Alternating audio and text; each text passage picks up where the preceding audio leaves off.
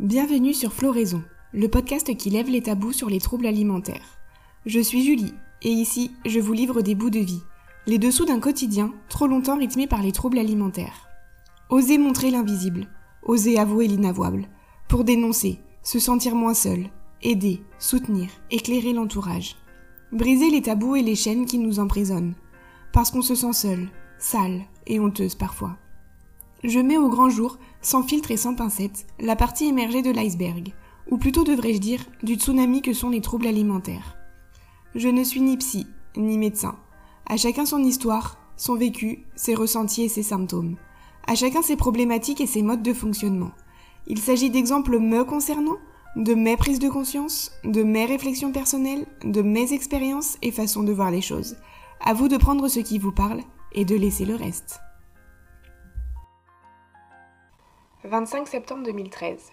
La journée avait merveilleusement bien commencé, mais quand je suis rentrée à la maison, ça a été l'avalanche de réflexions de la part de maman. C'en est trop, j'en peux plus. Je peux plus supporter ces fameux Enlève-moi ce legging, t'es toujours habillé pareil.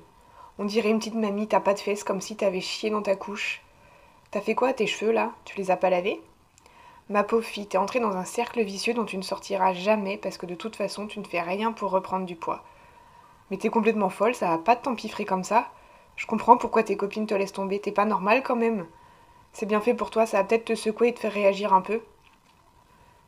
Quand papa a vu que j'avais pleuré, il m'a demandé ce que j'avais. Et quand je lui ai avoué avec euh, beaucoup de honte que je venais de faire une crise de boulimie, il est parti violemment en marmonnant dans sa barbe. Il a pris la voiture et il est parti. Je me sens nulle et faible. C'est à cause de moi si l'ambiance est pourrie à la maison. Tout le monde me déteste et m'en veut. Je voudrais disparaître. Au moins, tout le monde serait soulagé, et moi aussi. Et quand maman a demandé à papa de venir me parler pour apaiser les choses, il a juste répondu Pourquoi faire? Ces remarques me démolissent, et résultat, c'est parti en crise de boulimie derrière pour me punir d'être une si mauvaise fille. Et le pire, c'est qu'en me disant ça, ils ont l'impression d'agir pour mon bien. J'en ai ras-le-bol. Plus envie de les voir et complètement déprimée. À les écouter, je n'ai pas le droit d'être malade, je n'ai pas le droit de ne pas avoir le moral. Ils me fliquent, toujours à me dire ce que je dois faire ou qu'est-ce que je dois manger. D'autant plus qu'ils n'ont pas voulu qu'on arrose mon dossier accepté pour mon départ au Canada. Tant pis, je me débrouillerai sans eux, puisque rien n'est jamais assez bien pour eux. S'ils s'inquiétaient vraiment comme ils le disent, ils chercheraient à comprendre ce qui se passe dans ma tête. Ils me féliciteraient pour mes efforts au quotidien et me réconforteraient quand ça ne va pas, au lieu de m'engueuler.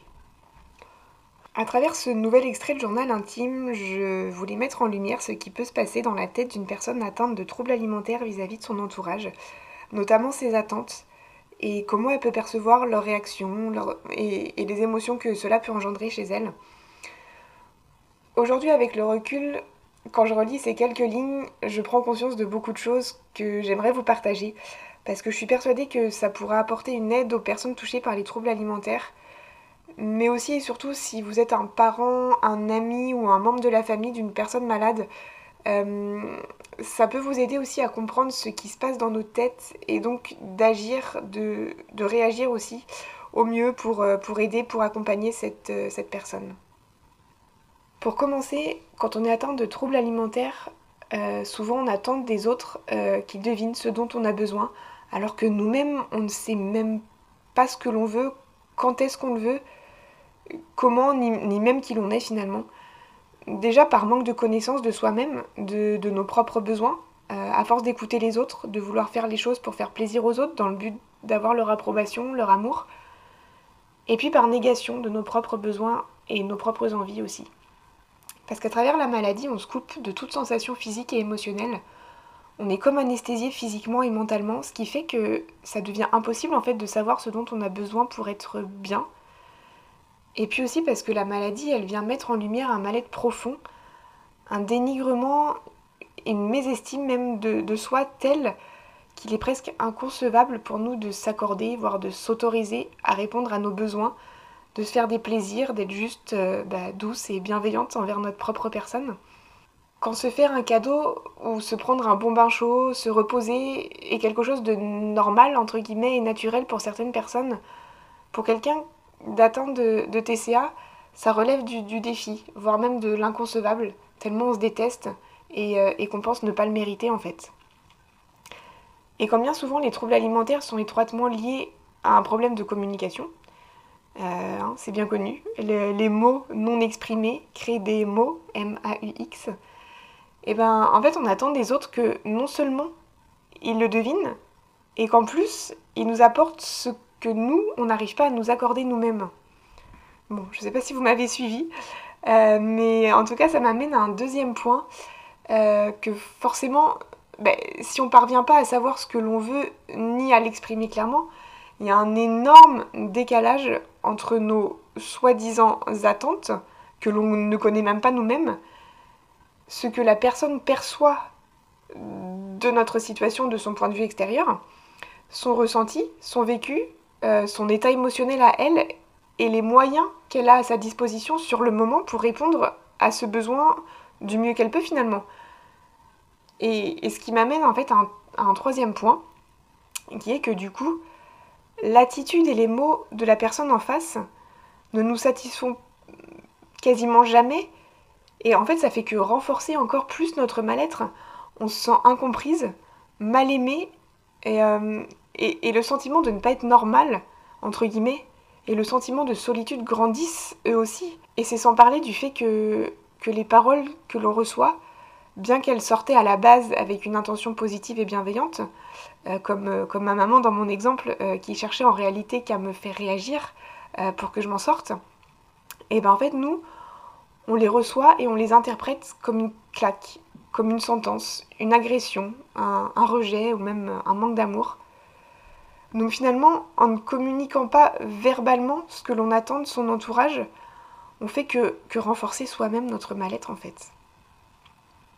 Bon, j'ai pas de conseils à donner à qui que ce soit, sur quoi que ce soit, euh, mais encore une fois, avec mon expérience et mon recul, euh, ainsi que les témoignages de certains d'entre vous, euh, ou plutôt certaines d'entre vous, je peux parler au nom des personnes touchées par les troubles alimentaires et dire que, que certains, comme moi, vont marcher plutôt à la douceur, à la patience, au dialogue.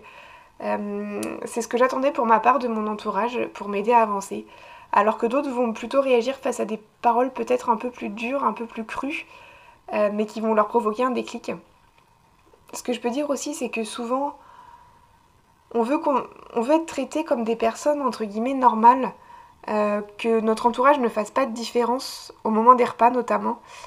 Euh, mais là encore, quand bien même on arriverait à le verbaliser à l'entourage, comment peut-on nous traiter comme une personne normale, entre guillemets, alors que notre comportement à table euh, ne l'est pas justement?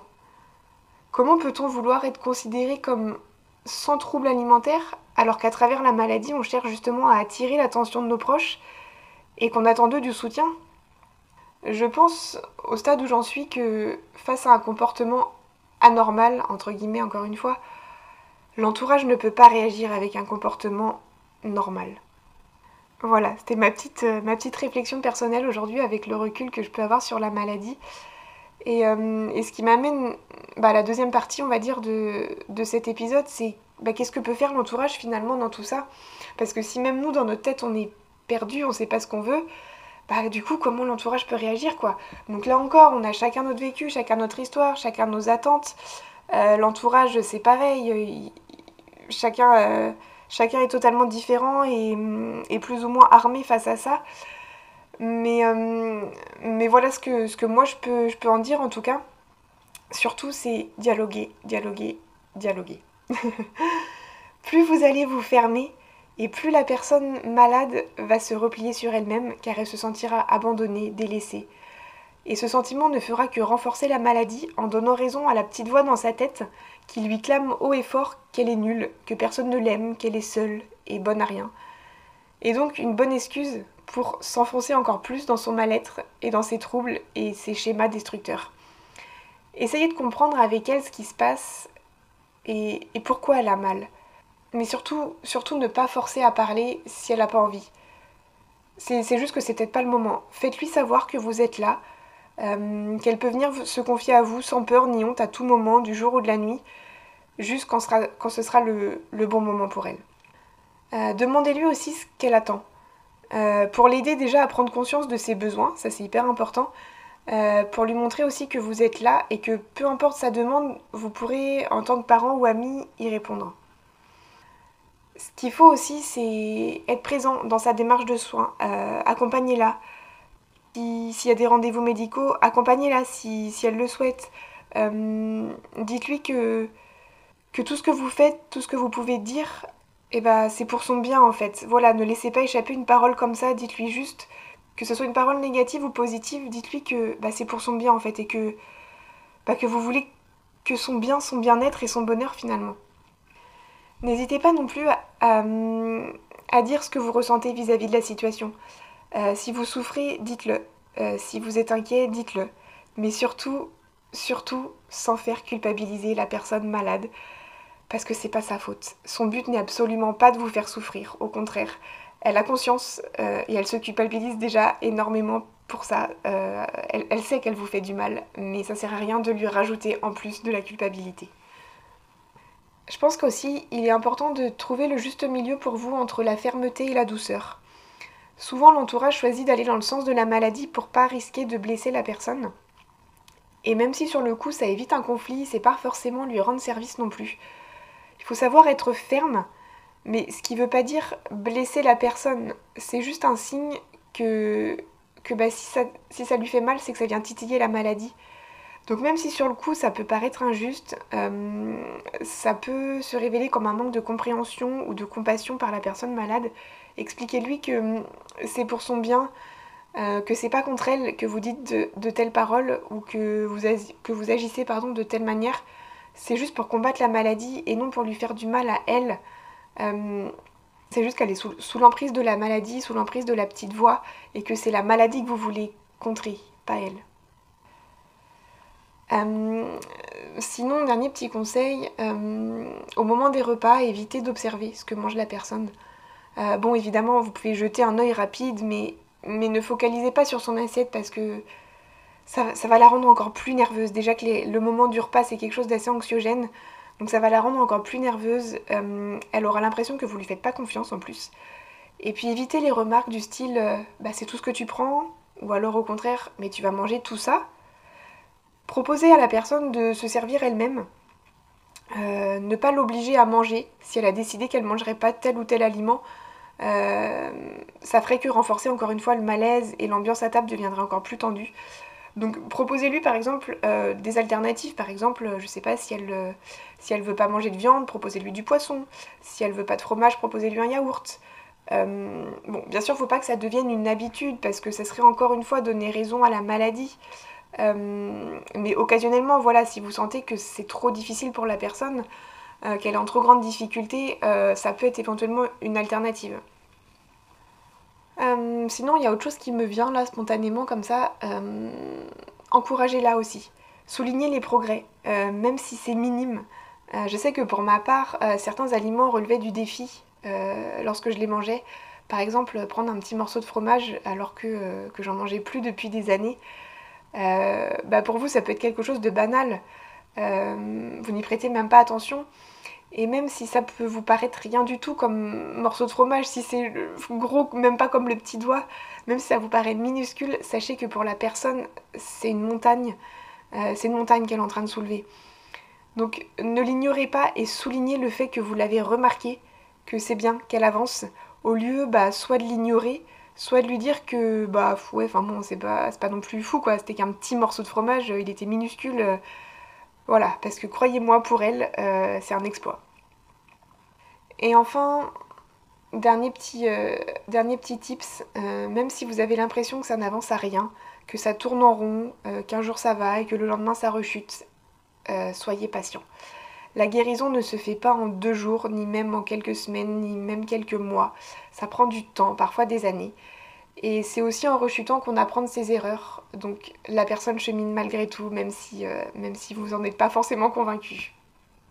Voilà, je pense avoir fait à peu près le tour de la question, avec les moyens encore une fois que j'avais à ma disposition, avec mon vécu et, euh, vos retours d'expérience aussi.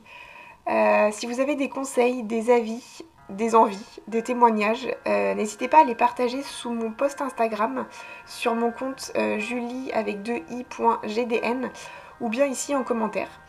Je vous dis à dans 15 jours. En attendant, je vous souhaite à toutes et à tous une belle semaine. Prenez soin de vous, ne vous jugez pas et n'oubliez jamais que vous avez plus de force en vous que ce que vous l'imaginez. La maladie ne vous définit pas, elle ne détermine pas qui vous êtes ni ce que vous faites. Elle est juste une étape de votre vie, un tremplin, une lumière, pour venir mettre au grand jour ce qui sommeille en vous et que vous refusez de voir. La chrysalide peut être très dure et très longue à percer, mais croyez-moi, joli papillon, avec un peu de patience, de persévérance et d'erreur aussi, l'envol n'est pas loin, mais surtout, il est possible.